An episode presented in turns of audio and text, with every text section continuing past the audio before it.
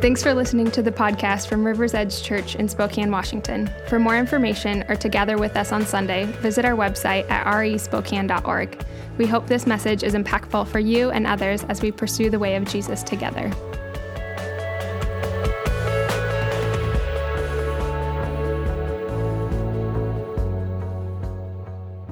Uh, we are nearing the end of our series in the book of Matthew. So, if you have a, a, Bible or a Bible app, go ahead and turn with me in your Bibles to Matthew 27, uh, verse 11, and we will pick up there in a moment. If you've been tracking with the narrative these last few weeks, you know that Jesus has been arrested and falsely condemned by the religious elite and that all of his friends have uh, abandoned or uh, betrayed him, and he is now on his way toward execution.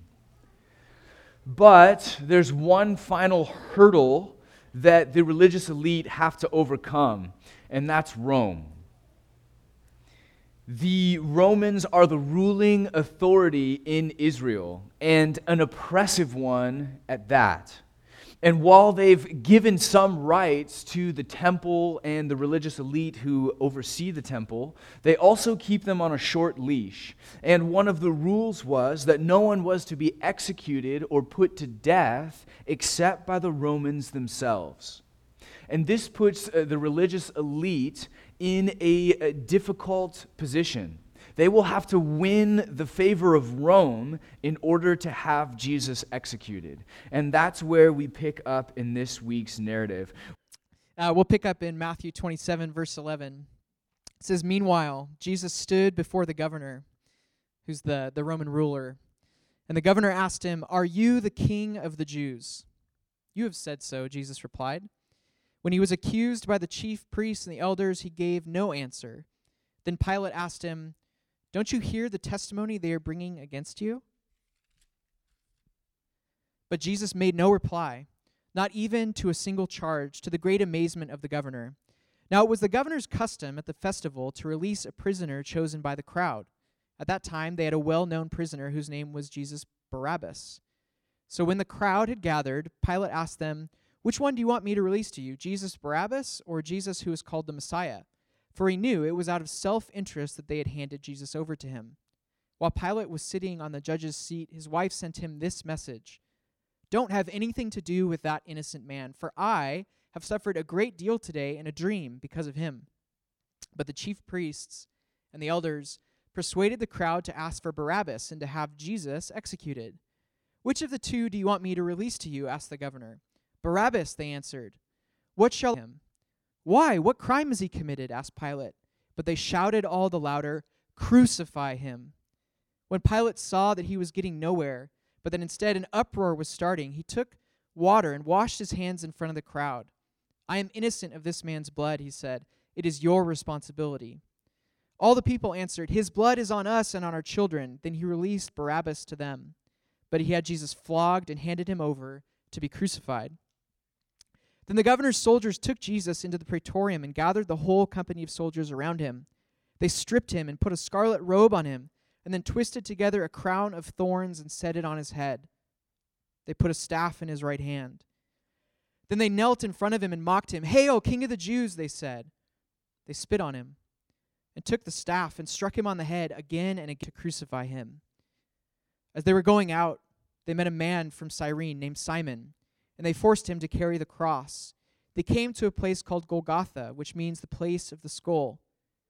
There they offered Jesus wine to drink mixed with gall, but after tasting it, he refused to drink it. When they had crucified him, they divided up his clothes by casting lots.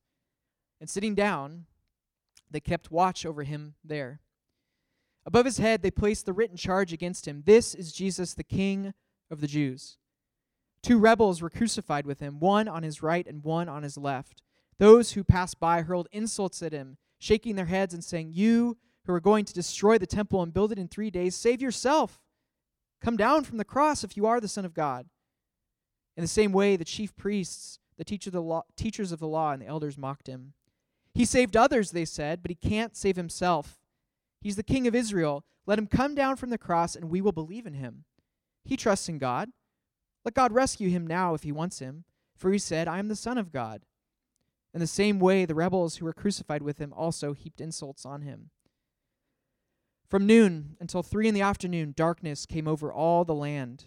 About three in the afternoon, Jesus cried out in a loud voice, Eli, Eli, lema sabachthani, which means, My God, my God, why have you forsaken me?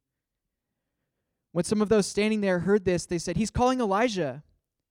Immediately, one of them ran and got a sponge. He filled it with wine vinegar, put it on a staff, and when Jesus had cried out again in a loud voice, he gave up his spirit. At that moment, the curtain of the temple was torn in two from top to bottom. The earth shook, the rocks split, and the tombs broke open.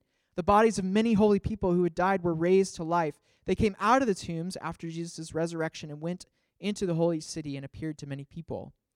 When the centurion and those with him were, who were guarding Jesus saw the earthquake and all that had happened, they were terrified and exclaimed, Surely he was the Son of God. Many women were there, watching from a distance. They had followed Jesus from Galilee to care for his needs. Among them were Mary Magdalene, Mary the mother of James and Joseph, and the mother of Zebedee's sons. Let's pray. Jesus, as we uh, enter this narrative this morning, uh, that, that comes with it sort of a, a darkness and a, and a heaviness, would you uh, speak to us? Would you, would you whisper to each one of us uh, about uh, what it is that you were up to uh, in these moments, what it is that you accomplished here at the cross? And would you make it real to us this morning as we contemplate what happened on that day? In Jesus' name, amen. Throughout Jesus' earthly life, he was looking forward to this moment. As the earth uh, lay in darkness under the oppressive rule of Satan, sin, and death, God decided to step in, and he did so at just the right moment. The Son of God had come to die on our behalf, he had come to set us free. Before the religious elite, he says nothing. Brought up on false charges, he admits to only one thing to being the Messiah which Scripture had foretold. Convinced that he is lying, the religious elite do what they have to in order to protect their power and privilege, and they decide to put Jesus to death. But only the Romans can execute. And so now he's brought before the regional governor, Pontius Pilate. Pontius Pilate lived in a palace on the coast, a long way from the mountaintop city of Jerusalem. He had no interest in it, except for on occasions like this one. He had come to town for one reason, and one reason only to stop any rebellion that might spring up during the Passover to stop anyone who might challenge the harsh reign of Caesar. Under normal circumstances, if the Messiah came, one would expect the people of Israel and the religious leaders to support the Messiah to the bitter ends, and for the Romans to execute or assassinate. But in a strange reversal of roles, it's the people themselves who are calling for the death of their own Messiah, and Rome, their tyrannical ruler, who is advocating to keep him alive. The Romans had crucified thousands of people for resisting their rule, and they cared little for the life of a Hebrew. But in an ironic twist, Jesus' greatest advocate seems to be the Roman ruler himself. Why crucify this man? Pilate says. It doesn't make sense. The one so quick to kill now hangs back in hesitation. Pilate tries to give the people a way out. Perhaps they can admit Jesus' guilt, but set him free all the same. So he offers the release of a prisoner, this crowd pleasing tactic that the Romans would use. Perhaps the people will vote to set Jesus free and diffuse the entire situation. Perhaps this is the way forward. But alas, the crowds also have been convinced by the religious elite that Jesus must die. His blood is on our hands, they cry. Blame us for putting him to death. Crucify him. Why? Pilate says, What crime has he committed? But they shouted all the louder, Crucify him. Pilate washes his hands in front of the crowds to show them he wants no part in this innocent man's blood. But the city is ready to blow. And if it does, Pilate is at the very least out of a job. Should he fail to stop an uprising in this place, his po- political career is over. In fact, in, Luke's recording of this same account, Jesus is brought to Pilate and accused of subverting the nation, refusing to pay taxes to Caesar, and claiming to be a king. That's the premise under which he's brought. And if these charges have any truth to them, then Jesus is a threat to Caesar's reign, and Pilate's hands are tied. He, he has to move forward. He sees no way except to cave to their demands. And so at last he relents and hands Jesus over to be flogged and beaten. Having been mocked and insulted, he is beaten half to death before he is led out to the cross. Uh, the loss of blood is so great that Simon of Cyrene is recruited to help carry the cross as Jesus can barely stand. When they finally arrive at Golgotha, he is nailed to a cross and lifted up for the world to see. And he's again insulted and mocked along the way. Over the hours that follow, the crowds gradually die down, their curiosity satisfied, the fate of Jesus sealed. And in the end, there is at last silence and darkness. Darkness, perhaps because no eye should see, and silence because no tongue could tell the anguish which our sinless Savior now endured.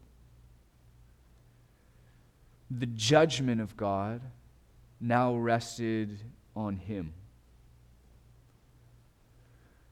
Hundreds of years before Jesus' birth, Isaiah described him prophetically with this language.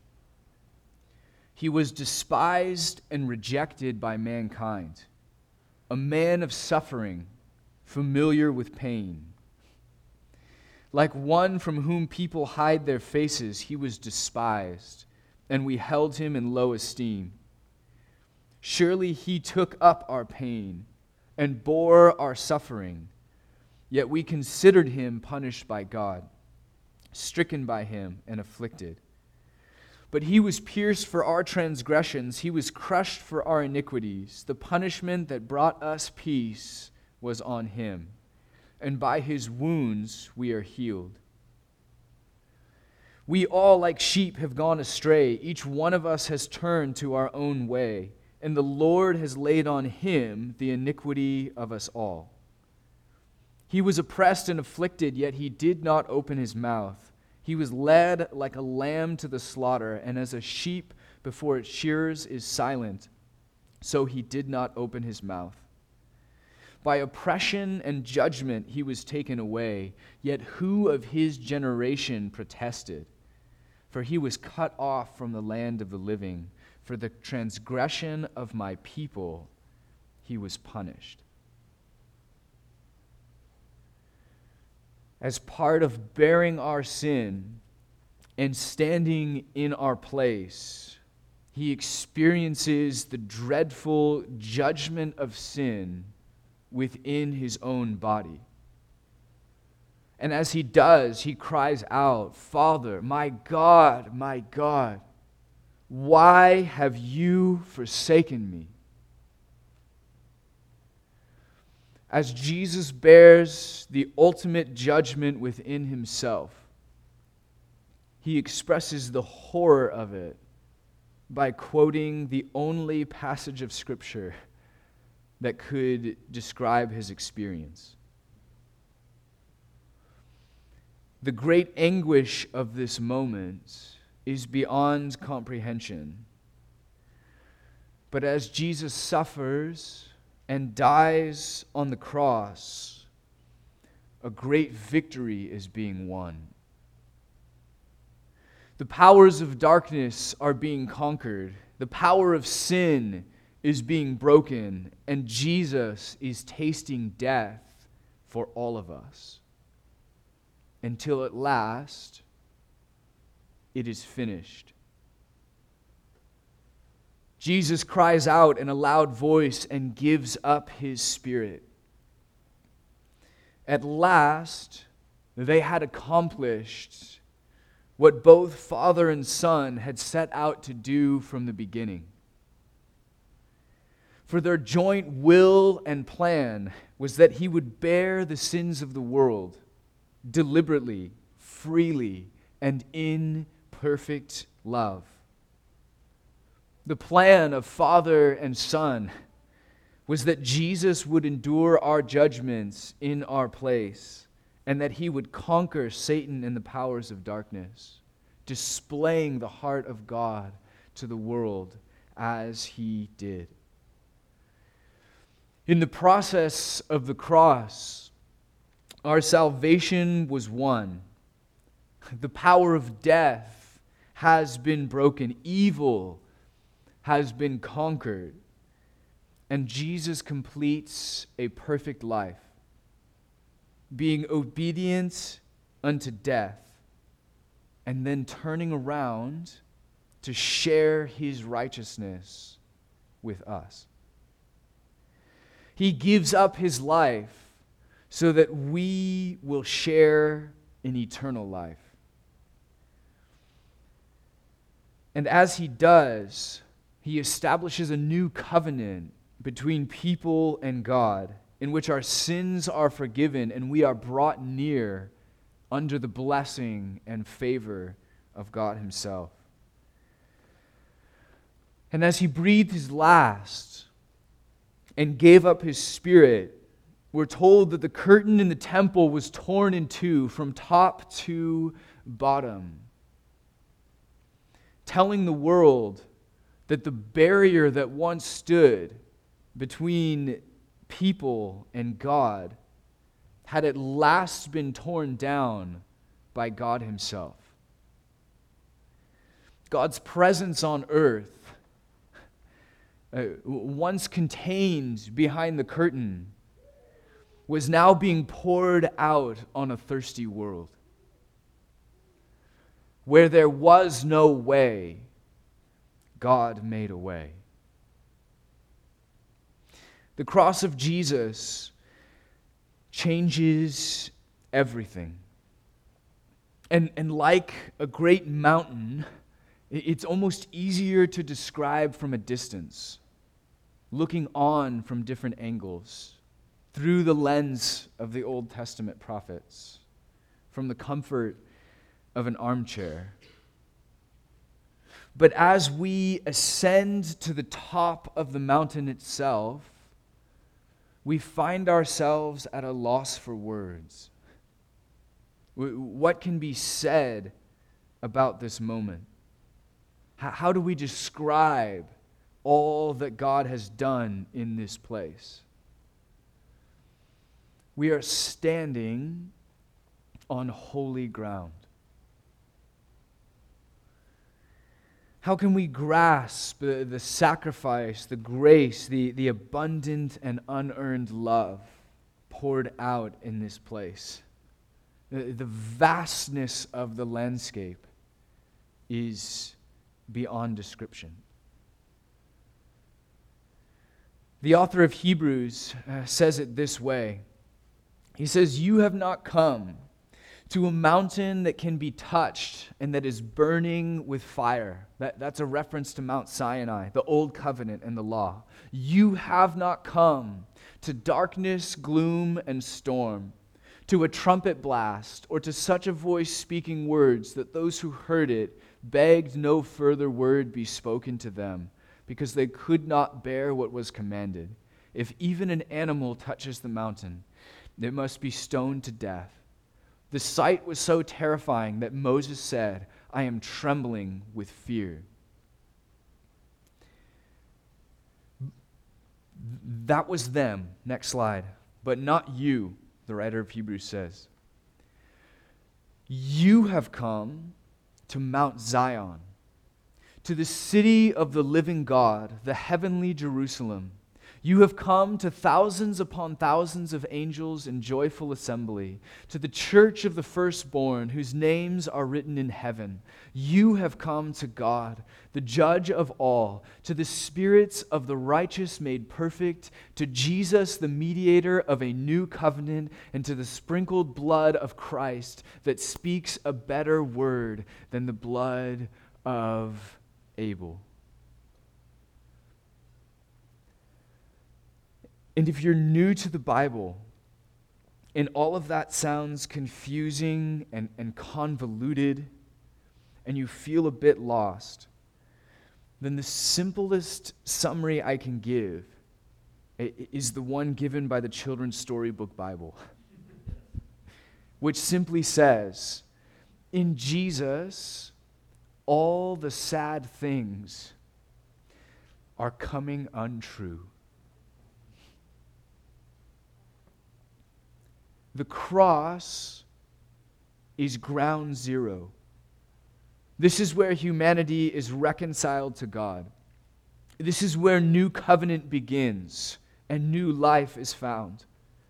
This is where the powers of darkness stand defeated.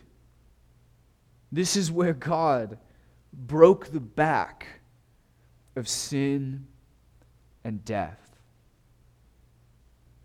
This is where the door to the kingdom of heaven is flung wide open so that the masses of people, unworthy people like us, are at last cleansed, forgiven, and made new. And then we are invited into the deep mysteries of God into the Holy of Holies, behind the curtain, behind the veil, into the presence of the Father, with boldness and confidence, according to his great pleasure and will. Would you stand with me? We are going to respond this morning by taking communion and uh, worshiping through music. And uh, as we do, I've asked uh, some people to come, come up uh, over the course of this next song as everyone else is grabbing communion and just kind of share real simple from the heart uh, about the cross and, and what the cross means for them and, and what perhaps it, it might mean for us. And so rather than doing an hour long theological teaching on all of the things that God was up to at the cross, uh, uh, what I want us to do this morning is, is as a community, to, to practice the art of, uh, uh, of contemplating, of, of worshiping, of expressing gratitude for all that the cross is and, and what it means acknowledging that we are welcomed into the kingdom of God. Yes, here and now, as it breaks into this reality, and when the fullness comes at the end of the age. We are invited into the kingdom of God by the way of the cross. And, and so we're going to, to celebrate and contemplate what it is that, that God accomplished on that fateful day when he was condemned to die. Let's pray. Jesus, as we come to this mountain that is the cross, that all of Scripture had been anticipating, that all of human history had been leading up to, there is a sense in which we should be at a loss for words. And yet, we come as a community to, to, to ascend that mountain, to sit at the foot of the cross, and allow it to speak a fresh word to us. And Jesus, for those of us in the room who maybe are new to the Bible, new to, to uh, these words and thoughts and images, new to the gospel, I pray that this would be a really good time and place, and maybe even a really good morning for, for them to turn their lives over to Jesus for the first time. To, to come under the cross and all that it is and all that it represents and all that comes to us through this event. And, and Jesus, because most of us in this room are already your followers, I pray that as we sit, as we contemplate, as we worship, I pray that you would, would speak a fresh word to us, that we would, would receive all over again what it is that you've done, that we would stand in awe at the top of that mountain and, and rejoice in this event that there was the, the, the culmination uh, of, of your plan of so many hundreds of years leading up to and anticipating this moment.